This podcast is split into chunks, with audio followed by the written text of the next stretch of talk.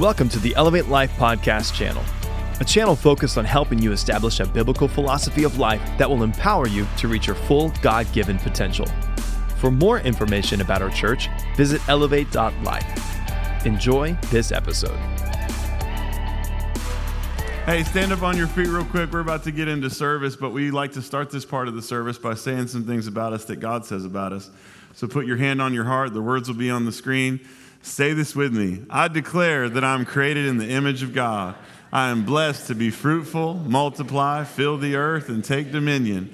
I declare that 2022 is my year of promise for me, my family, my finances, and my future.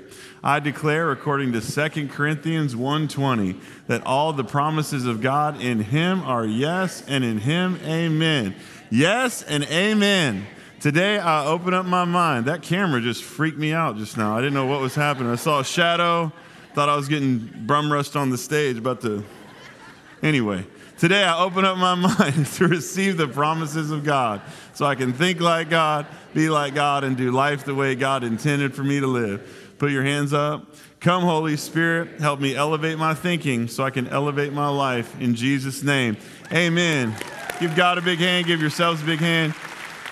You can be seated. We're in Alaska. It's a wilderness. You don't know if we're going to get attacked. Have to. I'll come at you like a, can't say a spider monkey, not that small. I'll come at you like a grizzly bear. Uh, it's going to be a fun series. This week we're in Alaska, and uh, we want to welcome Wade and Connie Tilley are watching from Alaska today. So, hope you're having a great time. Hope the weather is better for you than it is for us. And uh, we got Ron from Eureka, California watching.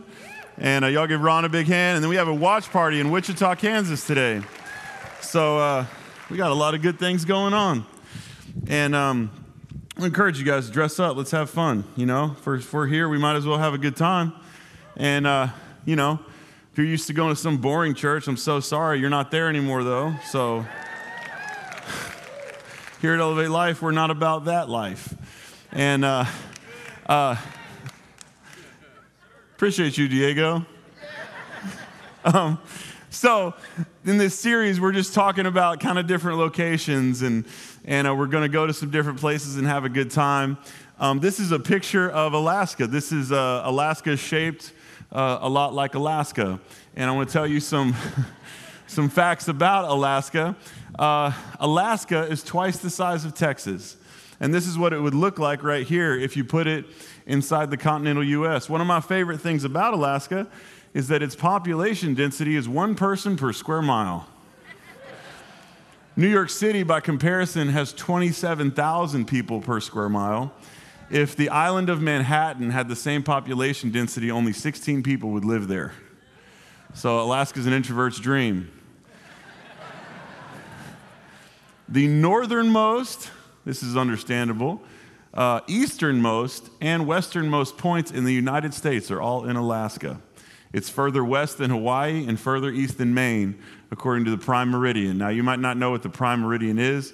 It's a pretty much an imaginary line that goes 180 degrees around the planet and it separates east from west. And there's little islands called the Aleutian Islands that are part of Alaska this little island all the way here to seemingly the west is actually the furthest east point in the United States of America because it's right past the prime meridian. Parts of Alaska can get up to 19 hours of sunlight per day, depending on the season. This is called the midnight sun. That's what it looks like in the middle of the night in times like this. And then in Alaska, they have the northern lights 243 days a year in Fairbanks. And uh, so I got the chance a little while ago to go to Alaska with Courtney. It's like I love going to places where there's not people. Um, there's a song by Hank Williams Jr., and he said, Send me to hell or New York City. It'd be about the same to me. Uh, me and Hank are about the same. So, uh, and I want to show you our trip to Alaska through the eyes of, of Charlie, our, our four year old daughter, because when we went to Alaska, she gave us this little bear and this little stuffed bear, and she said, I want you to take this, I want this bear to go on vacation with you. It was really sweet and really fun. So everywhere we went, this is how great of a mom that Courtney is. Everywhere we went, she took a picture of this bear in some location. So this is uh, this little stuffed bear that Charlie gave us in front of the Space Needle in Seattle. And uh, when we were in Seattle, there was a particular night we were walking around. We were heading back to our, our hotel, and uh, um, we were in a really nice kind of area of town.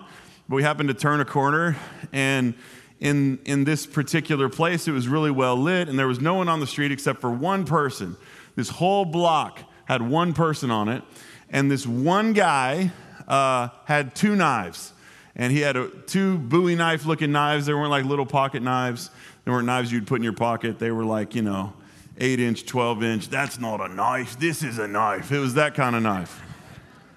One of them was stuck in the side of a tree, and uh, the other one was in his hand, and he was doing some kind of like knife fighting, you know, situation, preparing for battle with someone who was inevitably going to turn the corner. So we turned the corner, and we happened to be about 150 feet, 200 feet from this guy, close enough that I could see what he was doing, and I guess Courtney couldn't. And so I saw what he was doing, and I said, Let's go to the. He was on one side of the street, and I, there weren't any cars. So I said, Let's cross to the other sidewalk on the other side of the street and give this guy a really wide berth. I said, Hey, Courtney, come with me. But I didn't want to say it too loud because I didn't want him to notice that there were people there for him to potentially knife fight. And uh, just wanted him to be in his own little world with his tree, dealing with whatever crisis that he was dealing with where he felt like this tree deserved whatever it was getting. So we turn the corner. Courtney doesn't hear me. And not only did she walk towards this guy, I feel like she made a beeline towards this guy. It was like, there's a person. I'm going to walk directly towards them and we'll see what happens. So when she didn't listen to me and she just kept walking, I'm going this way, she's going that way. I'm like, oh my goodness, I better stay with Courtney and just prepare myself for whatever it is that's about to happen. So we get about 10 feet from him, and all of a sudden I feel Courtney get afraid. I feel like she goes, because oh, she noticed the knife. knives, not knife, knives, multiple knives. There were plural knives in this situation. And uh, this guy, I guess he had whatever issue he had with this tree wasn't dealt with yet, so he didn't notice us. I, I kind of got between Courtney and him, and I was just like watching him, you know, and then we walked we walked past them, and then I walked past them like this, like I'm not gonna get stabbed in the back, bro. I didn't have my hiking poles, so I was ready to use my arms as hiking poles in that situation. And uh, he didn't do anything to us. And when we walked off, I said, Did you not? did you not see the fact that this guy was wildly chopping at this at this tree? And she goes, No, I didn't notice any of that at all. And uh, so that was the first thing that happened when we got to Seattle, but we're not even to Alaska yet. So that shows you that's that's known as foreshadowing. so uh, then we went on a hike. We hiked up this mountain. It's like the best hike in Alaska. We were in Ketchikan, Alaska. We hiked up this mountain called Deer Mountain. It's, it's, a, it's about a two hour up hike, two hour down. It's 2,000 feet of elevation gain. Everyone that told us said, yeah, it's a pretty hard hike, but when you get to the top, it's amazing. You have the greatest view that you've ever seen. I guess they were talking about how awesome it was to get to see fog. Because here we are at the top of Deer Mountain, overlooking Alaska, 2,000 feet in the air. That would have been a really great picture for us to take on the ground. So, as you can see, I'm standing in a, some kind of power stance. I was still a bit charged up after our encounter with uh, the homeless man. And, uh, so this is me and Courtney on this hike. This is, the, this is that bear on that hike. And uh, after that, after we went to Ketchikan, we went to Juneau. And right outside Juneau, there's a, there's a, a place called uh, the Mendenhall Glacier. It's kind of like a national forest, a national park. It's not that big of an area. All the trails are paved. It's not like a wilderness area. It's, uh, it's definitely my kind of hike. Uh, because you don't go up and you don't go down. You just stay straight and you're on the pavement, and there's plenty of benches to sit on. So so this is uh, this bear in front of. Um, did, it have a name? I keep saying this bear. It was just Charlie's bear.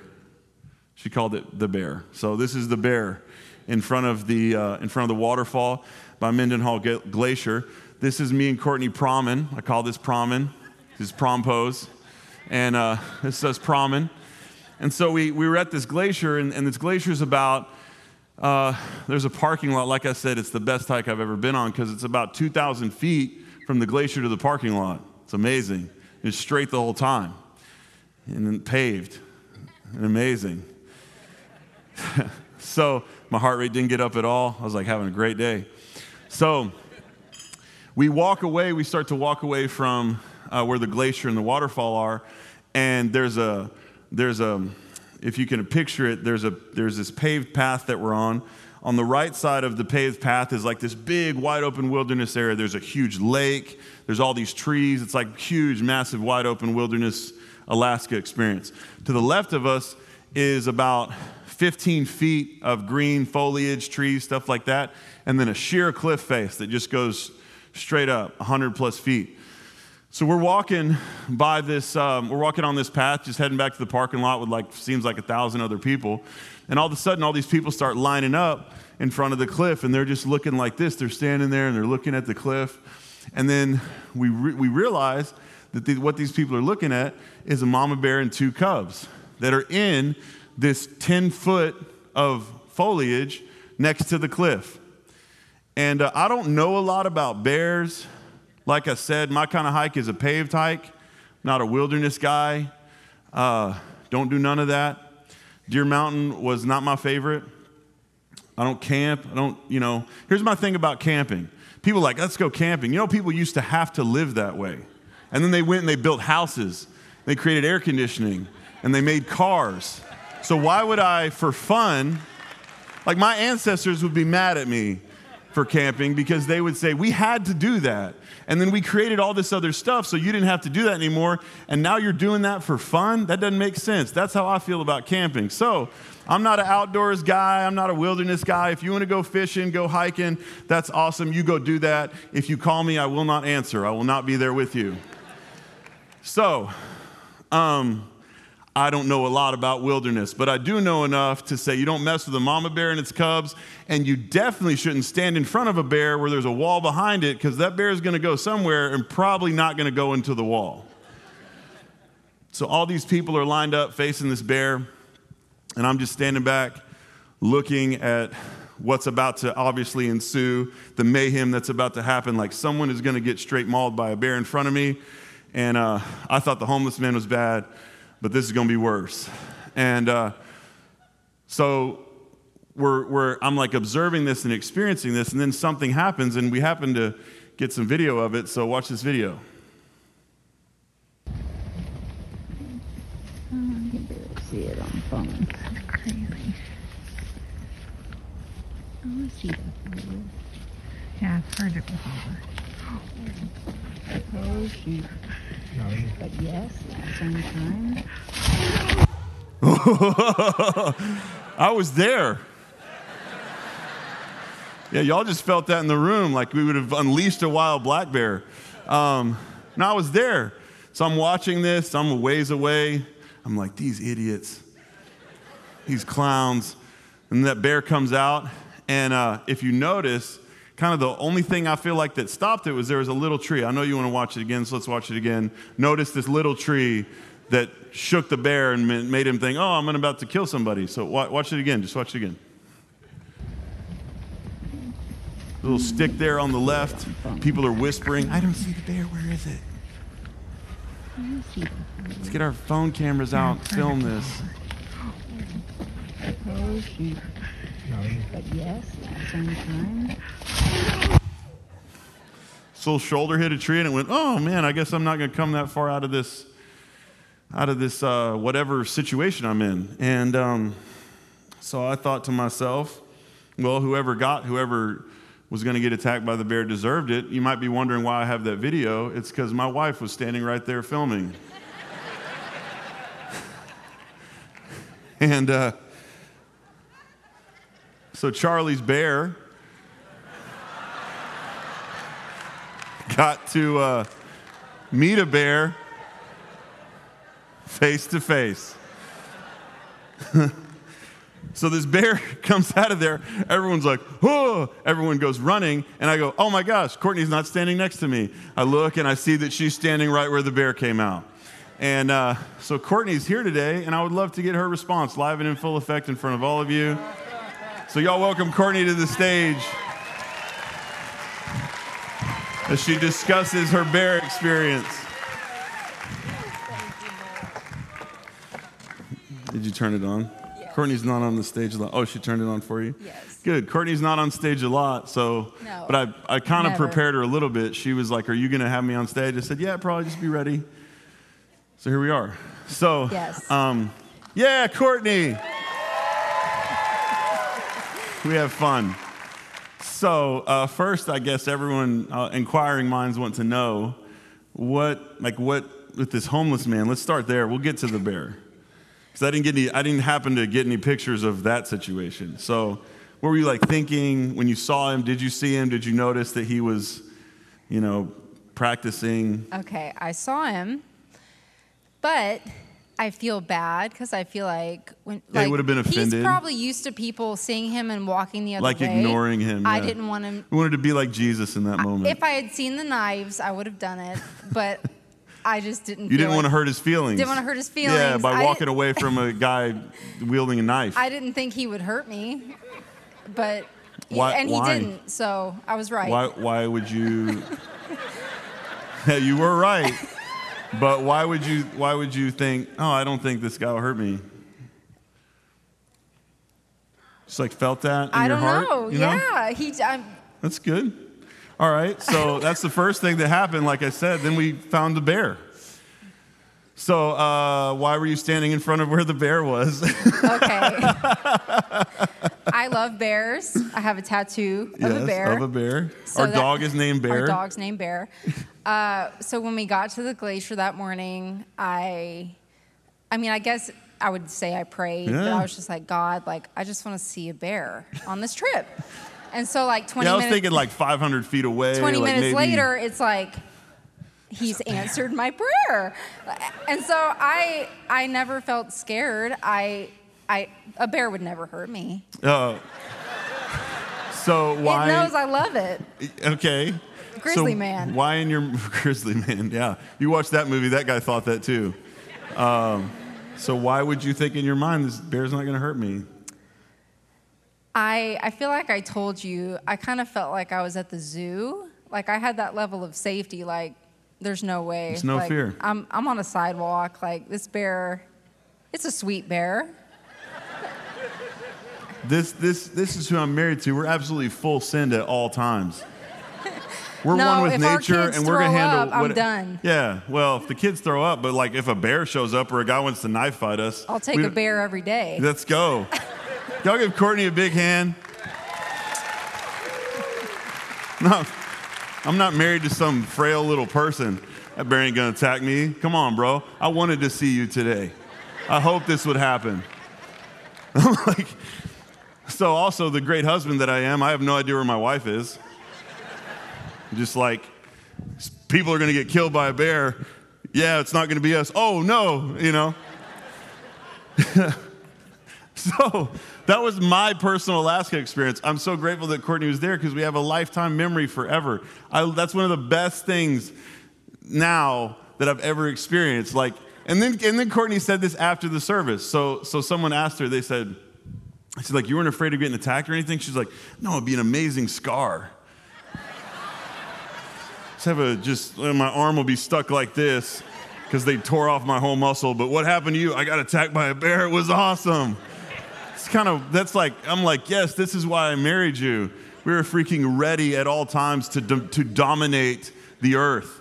Bible says, "Fill the earth and take dominion." Courtney's like, "I'm going to take dominion because this bear's not going to hurt me. It's my friend. It knows who the master is. I'm the master." Man, thank you for being that way. Courtney's quiet, but she's a freaking warrior, man. Whew. I wasn't there. Far away from the bear. So I want to talk about, like, kind of in the context of that, the Bible actually gives us permission to not be afraid. In 2 Timothy chapter 1, verse 7, this is kind of our jumping off point, the, the, the perspective I want to give you today biblically. Um, 2 Timothy chapter 1, verse 7 says this it says, For God has not given us a spirit of fear and timidity, but of power, love, and self discipline.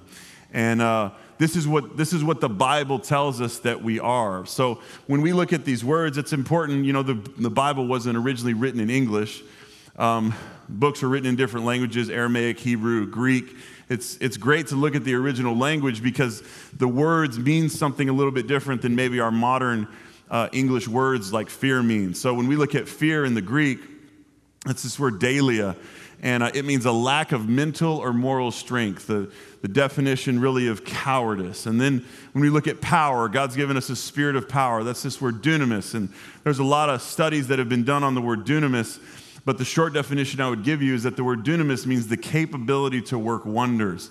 That God has given us, if we have His Spirit within us, God has given us the capacity and the capability to work wonders in our life. But the main thing I want to talk about is this word self discipline or self control.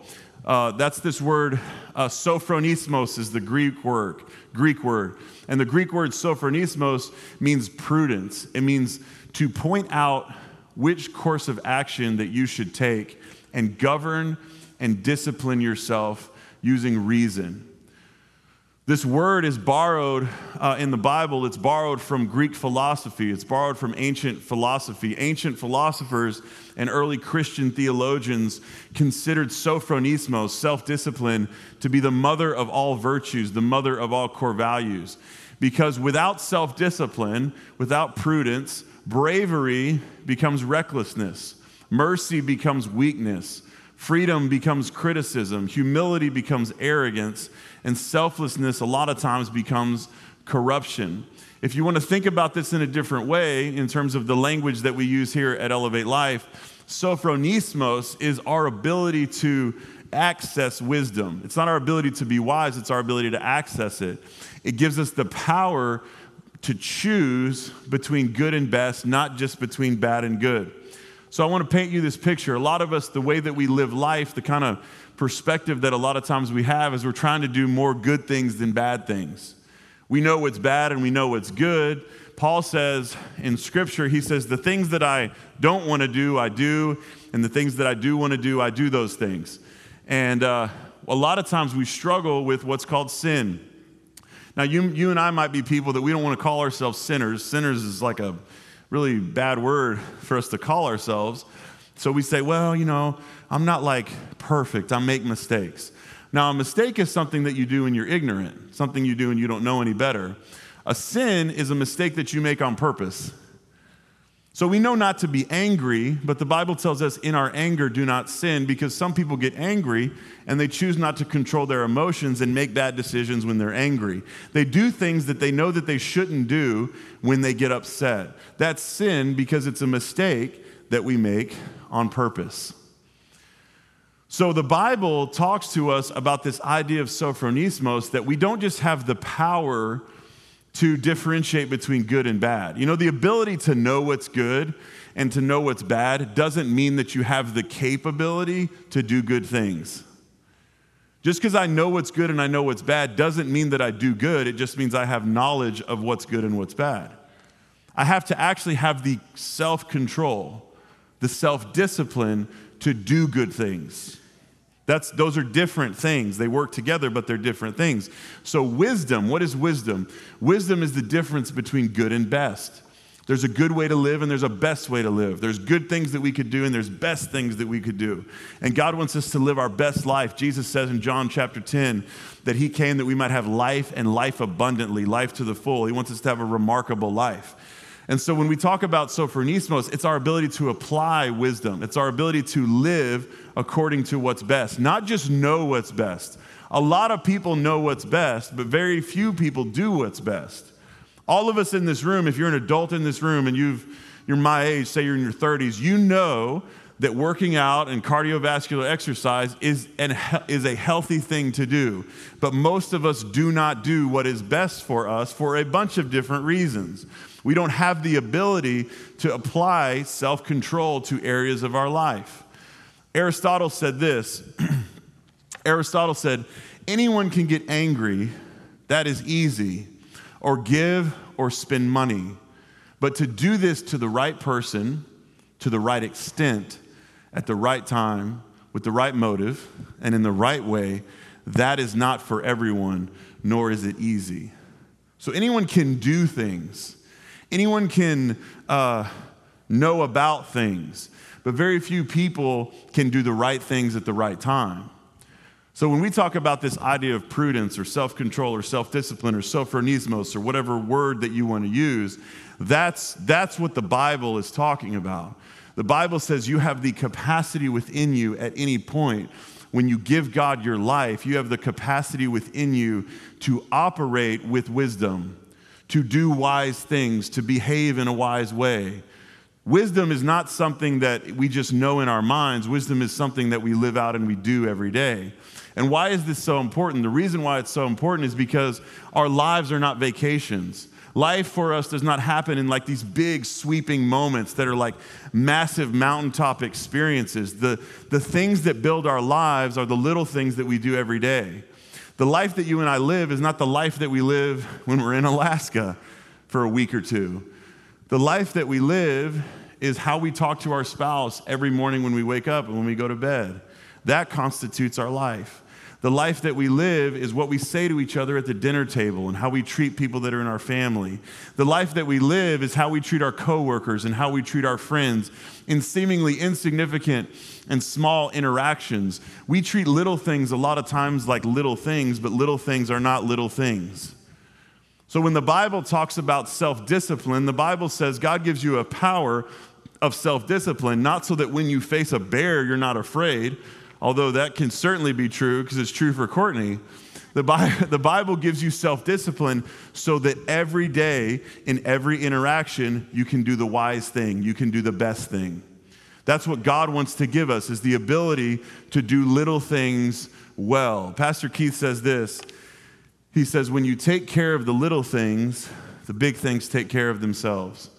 And all of us know this to be true.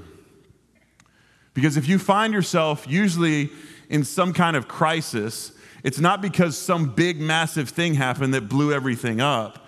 It's because a bunch of little things happened along the way, and those things did not get handled well. And so then it turned into a really big thing. A bunch of little things happened, and those became a big thing. So if we take care of the little things in our life really well, then the big things will take care of themselves. The Bible says that little foxes spoil the vine.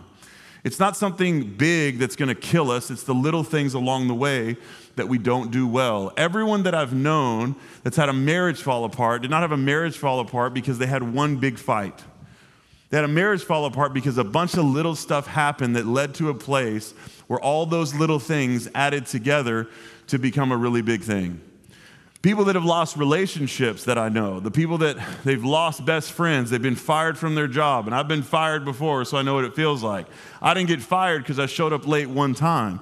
I got fired because I showed up late 57 times. And the 57th time just happened to be the last time. So I didn't do little things well, so a big thing happened. And if I don't take care of the little things in my life, the big things that happen to me are not going to be that great. They're just going to be big things. And we look at things in our life and we think, well, that was a defining moment for me, or that was this huge situation that happened, but we never think about all the little things that led up to that moment that we had power over, that we had control over. In ancient China, there was a form of torture called Ling Chi. This is better known as death by a thousand cuts. Ling Chi, the, the translation of Ling Chi is slow process. That's what, the, that's what that word means in, in Chinese. What would happen when you experienced Ling Chi as an execution method was they would tie you to a stake, an executioner would tie you to a stake, and they would begin by making small cuts to your legs. Then they would cut your arms with progressively larger cuts until they got to your chest. And then they would begin making big cuts on your chest. And then after that, they would begin amputating your ears, nose, tongue, fingers, and limbs in larger parts. And finally, the final cut they would make would either be they would cut your head off or they would stab you in the chest, in the heart. And I'm not saying this to be gruesome, but there were records of up to 3,000 cuts in different executions, and this process was said to take up to three days to complete. So we hear about this like, wow, that's insane. What does that have to do with Alaska? in our life, we don't realize that most of the time, the deaths that happen in our life are deaths by a thousand cuts. Our demise starts with little cuts, glances, attitudes, ignoring things, being unintentional, a lack of discipline. Maybe we're the kind of people that we're always getting offended. Things are always hurting our feelings. We're, we're ignorant. A lot of times we can be ignorant and we cannot realize that what we're doing is hurting us or that we're taking things the wrong way. Because here's the thing there's a lot of places you and I could live, there's a lot of people that you and I can be around. And so a little cut in our life is offense because offense is something like, oh, you hurt my feelings, I'm gonna go get a new friend. Instead of trying to deal with that offense, instead of us trying to navigate that, I'm just gonna check out and I'm gonna leave, I'm gonna go somewhere else. So we move somewhere else, we go live somewhere else, we leave someone else, someone else leaves us, and then we don't really ever take personal responsibility for that because it's easier for me to just leave this behind and kind of live with these little cuts. Then we get to the medium sized cuts though. So we stop doing things that we know that we should do. We neglect relationships. We don't control our emotions. We leave our spouse because they don't love us the right way. We quit our jobs because they don't value us. We don't work out because we're too tired. We stop serving. We stop putting God first. We stop hanging around the right people that are going to challenge us to be better because that's just too much for me. We decide that the price for discipline in our spirit, soul, or body is not that important because we're not dying yet. So, what people do, they go, and I've been this person, especially with working out, where I go, man, I'm just really tired. I don't need to go to the gym today. I mean, I feel fine, right? I feel fine. Like, why should I work out? That's just going to make me feel more tired. I was talking to a friend of mine last night, and he was saying, Man, like, I'm sad when I leave the gym. I'm like, every time I work out, I'm so happy that this is over.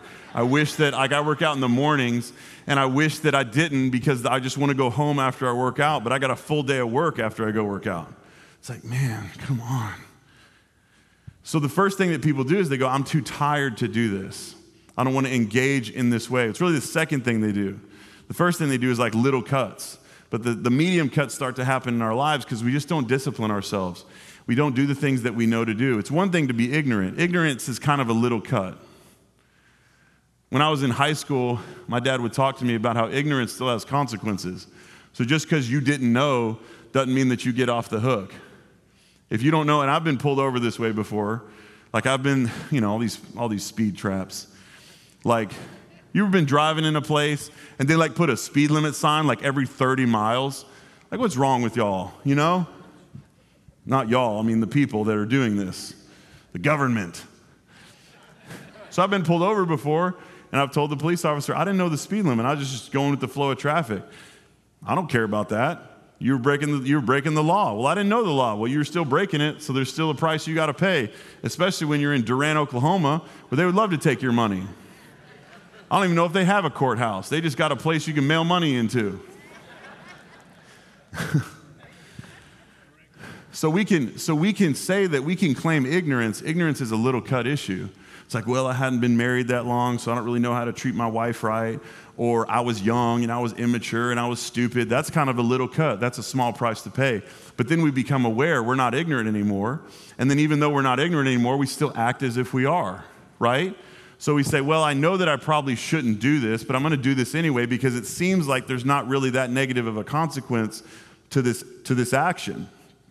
And then we don't realize that we're doing this death by a thousand cuts thing because we get to bigger cuts. And these bigger cuts are the things that make us start to feel a lot of pain. Bigger cuts are things in our life where if we don't deal with them, or if we haven't dealt with the medium sized cuts, maybe a lack of physical discipline leaves us with mobility issues and all kinds of health issues. Maybe a lack of emotional discipline has caused us to lose important and valuable relationships that we really feel like we would have needed. Maybe a lack of mental discipline has left us not moving forward financially or in our careers. Maybe a lack of spiritual discipline has left us feeling like we have no meaning and purpose. What a lot of people do is they're just fine. They're just fine at work. They're just fine doing their job, but then they never develop a growth mindset. They never grow themselves. They never become any better. And these are the people that, that these are the kind of people that walk into their boss's office and say, Hey, I deserve a raise because I've been here for 15 years doing the same job. And your boss is like, well, that's fine. You've been here for 15 years doing the same job, and so I'm going to keep paying you the same thing. You didn't grow, you didn't develop, you're not doing anything new, you're not taking anything else on. And as a person who kind of is a boss, Pastor Keith's really the boss. I get to be a boss sometimes, like role play. Uh, most of the time, it's him. There's not a lot of value that I bring when I just do what I've always been doing. So if I grow and I develop, if I add new skills to my life, if I develop new tools, if I start to add value in a different way, then there's a path for me to move forward. There's been people that I've seen leave jobs because they say, well, that place didn't really have a career path for me. What does that even mean? Why does someone else have to tell you what your career is supposed to be? You're the one who's supposed to say, here's how I want to add value, here's how I want to grow, here's a skill for me that's a marketable skill that I can monetize, that I can add value to you, I can add value to you, I can add value to you because I have grown. But what people do is they need someone else to do it for them because the big cut is the fact that I don't have a growth mindset, I have a fixed mindset. So they find themselves in positions where they can't move forward and they're like feel like there's a ceiling above them because they didn't deal with the little cuts along the way, they didn't deal with the medium cuts along the way and they find themselves experiencing a big cut. We see this a lot in church. I'm not saying this is the reason why you're in this room, but I've been in church work for a really long time now. And a lot of times, the reason why people come to church is because they're at the end of themselves. They're starting to die, and they're like, I need to go somewhere. I need to go to church because I've tried everything else and it's not working for me. They feel, they feel spiritually dead. They feel unfulfilled. They feel like they have lives without purpose, without meaning, that they're not really doing anything significant because they never in their life got spiritually disciplined enough to give God their life. And so they, they find themselves experiencing painful, difficult things because of their lack of sophronismos, because of their lack of applying what is God's way, what is the best way. So it's not my goal today to say, hey, like, here's all the things that are wrong with us, but the question is, how can we, how can we avoid this?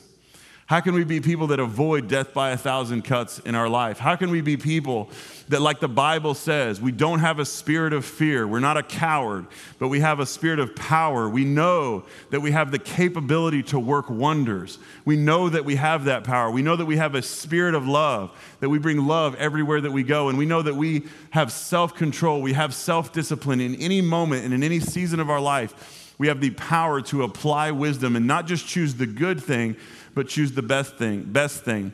Pastor Keith says this. He says, whatever you become aware of, you can care about. Whatever you care about, you have the power to do something about. So there's three questions that we should ask ourselves to avoid death by a thousand cuts. And that's the first thing is, the first thing is, what do you need to become aware of? The second thing is, what do you need to care more about? And the third thing is, what something do you need to do?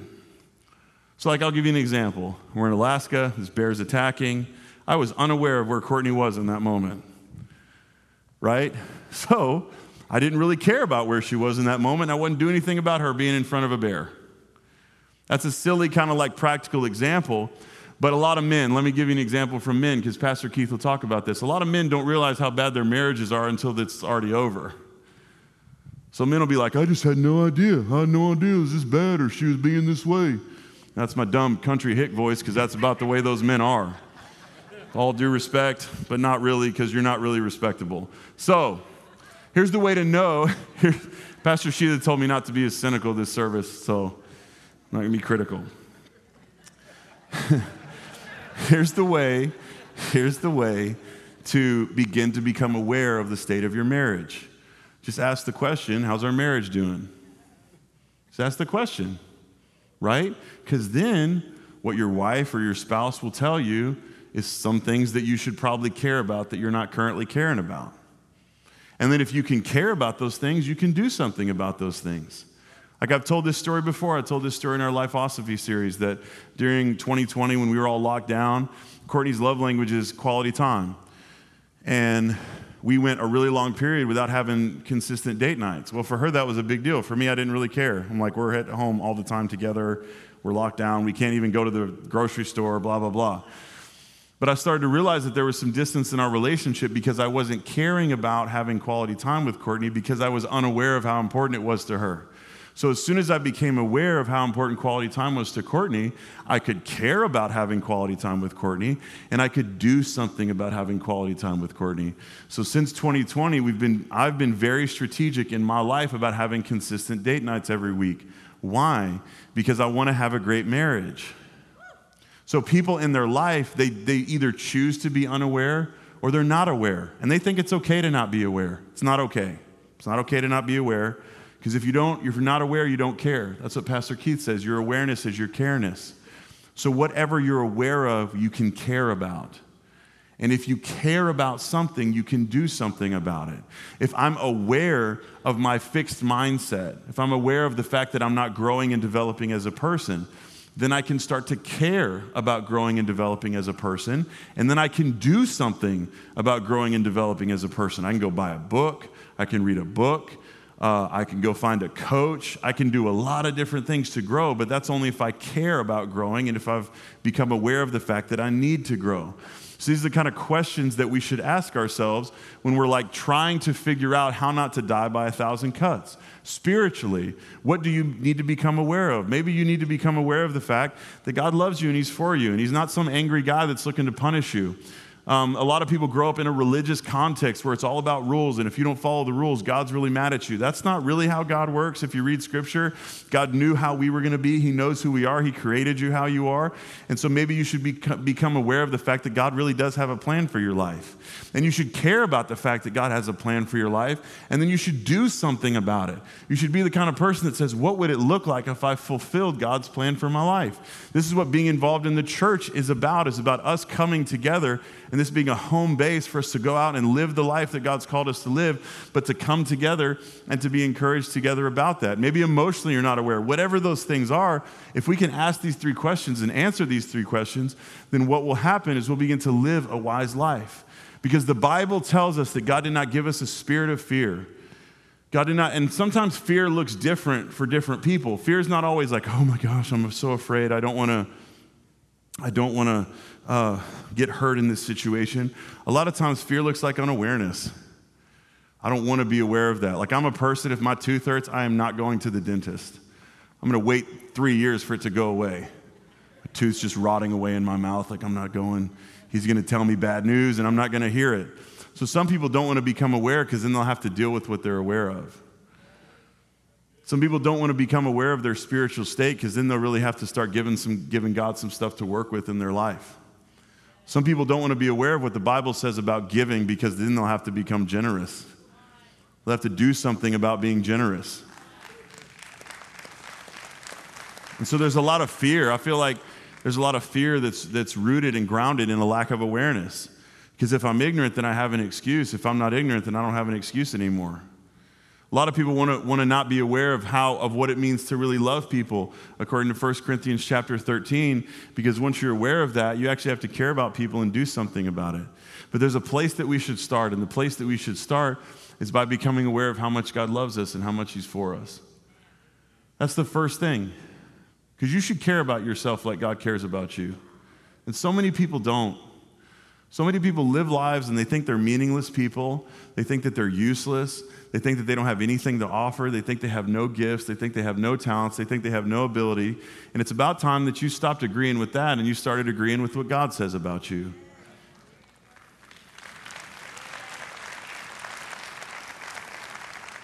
But we live these lives, right? And we're not aware of how God feels about us. We're not aware of the spirit that God wants to put inside of us that says, You have the power, you have the capability to work wonders. What would that look like if you just walked around working wonders all the time? You would be wonderful. You would be full of wonder. There are some people that we know that they're just such wonderful people that everywhere they go, they work wonders in our life. There's some people, you know, you're around them and just the spirit of who they are. I have friends like that, that the spirit of who they are, it's like just, man, it's just wonderful being around this person. You know, God wants us all to be that way. He's given us that spirit of power to bring that into every circumstance and situation. But if we don't buy into that, if we're not aware of that, then we live our lives thinking that we just have nothing to offer. So, can you bow your heads and close your eyes with me? Because maybe you're in this room and you're not realizing the fact that you can't conquer your fear by yourself. You really can't conquer your lack of awareness by yourself. The Bible says in 2 Timothy chapter 1, and this is maybe the most important part of that particular passage of Scripture, that God has not given us a spirit of fear, but of power, love, and a sound mind. The only way God can give you anything is if you receive that gift. The first gift, the, well, not the first gift, but the most important gift that God gave was his son Jesus, so that we could have relationship with him, so that we could get the gifts that God has for us. And you might have walked in this church today, and it might not be about anything I said or anything I communicated or anything in worship. You just felt like now was the time for you to let go of whatever the spirit is that's been in you and, and start grabbing hold of the spirit that God wants for you. You want that power, you want that love, you want that sound mind. We want to give you an opportunity just this morning, whether you're watching online or you're here in this room, to just make Jesus Christ the Lord of your life and say, God, I don't want whatever things there are in the world, I want what you have for me. This is a rational, logical decision. The Bible, is given, the, the Bible tells us that God has given us reason and logic for a reason. You got to want that. So I want everyone that can hear my, hear my voice to pray this prayer and repeat after me. Say, Dear Jesus, thank you for loving me. I give you my life. Help me become aware so I can care, so I can do something. In your name I pray. Amen. We give those people that made that decision a big hand, Elevate Life Church. Because you got to know, you and I, we need to live life. This doesn't start with beating yourself up some more or saying, man, uh, you know, I'm going to stop cutting myself. I'm going to get rid of these death by a thousand cuts. No, it's about being the kind of person that you start to see yourself the way God sees you. You're valuable, you're important, you're special. You have a fingerprint. Here's what we teach at this church you have a fingerprint that no one else has to leave an imprint that nobody else can leave on the world. If you understand that, then you're going to care more about yourself. You're going to care more about what you bring to circumstances and situations. So you're going to do things a little bit differently because maybe you'll start to see yourself as actually important. Maybe you'll go to work this week and think, man, the attitude that I bring here changes the atmosphere here. When I'm here, there's capability to do wonders in this place. When I'm here, when I'm in the room, it's wiser. When I'm in the room, it's more loving. When I'm in the room, great things happen. If I'm not in the room, great things aren't going to happen. That's how God wants you to see yourself. That's what the Bible says. God has not given you a spirit of shrinking back and being a nothing and being a nobody. God has given you a spirit of power, a spirit of love, and the ability to be a wise person in every circumstance and situation. And He wants us to operate that way. So now's the time for us to be those kind of people. And thank you for buying into being those kind of people because God is absolutely wanting to change the world in us and through us. And it's time that we started to see ourselves that way and think that way. You're not just you, you're not just your last name. You're not, I love what another thing that Pastor Keith says. He said it for a really long time. Since I was a little kid, he would say this at Strike Force events. He would say, You're not who you think you are. You're not who other people think you are. You're not who you think other people think you are. You are who God says you are. And when you know that, you change your relationship to every person, place, and thing in your life. So that's how we're going to start this series is by just saying, man, God, I'm going to go fight some bears today. I'm going to go be the kind of person that I could just walk straight up on a dude with a knife and be like, that dude ain't going to do nothing. I freaking roll hard, man. Man, I love Courtney so much. Huh? Yo, she said, That's true. That's so good. That's a great thought. I'm not fighting the bear, I'm loving the bear. I'm more of a bear fighter. You're a bear lover. And that's why me and the bear would fight, and you and the bear would be friends. So it's time to go love your bears today. Thanks for listening. Be sure to subscribe to our channel to be notified of our latest episodes on Apple Podcast, Spotify, and YouTube. That way, you know when a new episode has been uploaded. Also, if this message has impacted you and you want to contribute to help us reach more people, visit elevate.life forward slash give. We look forward to seeing you here next time.